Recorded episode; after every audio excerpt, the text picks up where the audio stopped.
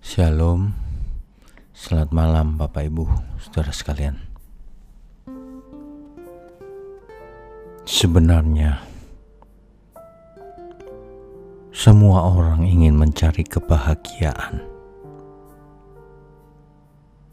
dengan caranya masing-masing.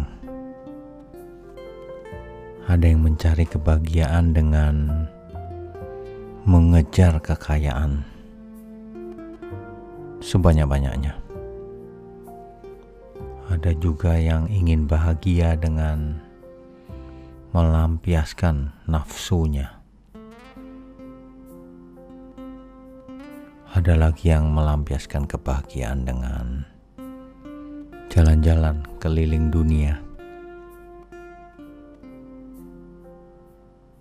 Ada lagi yang haus kekuasaan karena ia pikir dengan berkuasa ia bisa bahagia.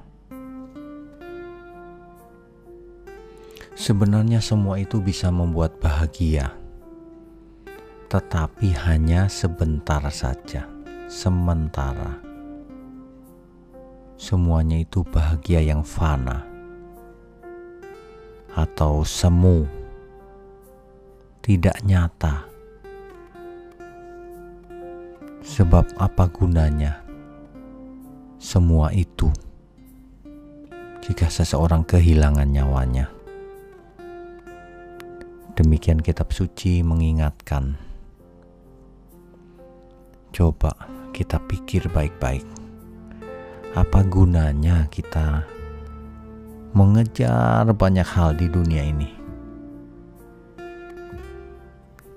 Tetapi kalau kemudian jiwa kita binasa, kalau kemudian Tuhan menolak kita semua, apa artinya? Tentu semuanya itu menjadi sia-sia. Karena kalau bisa menikmati pun cuma sebentar. Dan itu tidak bisa dibawa kepada kekekalan. Nanti kita dihakimi. Tidak bisa bayar pakai uang. Sebab penghakiman Tuhan didasarkan pada perbuatan seseorang. Pada bagaimana ia memiliki hati, bagaimana ia menggunakan semuanya itu, untuk apa? Di Alkitab diberikan satu contoh tentang orang kaya yang bodoh. Orang kaya yang bodoh adalah ia sudah kaya, tetapi ingin mengumpulkan lebih kaya lagi. Demikian seterusnya, bahkan ketika ia sudah tua, ia masih terus mau mengembangkan bisnisnya. Padahal ia sudah sakit-sakitan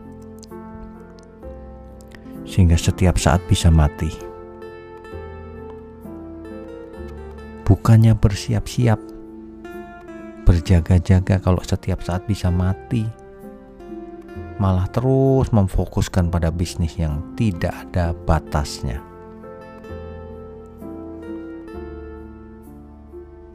Alkitab mencatat bahwa itulah orang kaya yang bodoh. Kalau kita benar-benar berhikmat mengasihi Tuhan, tentu kita gunakan semuanya untuk mengasihi Tuhan.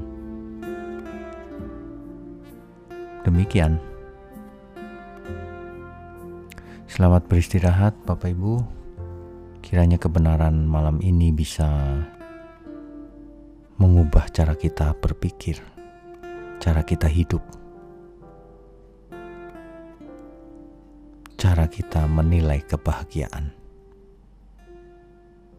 Tuhan Yesus memberkati kita. Amin.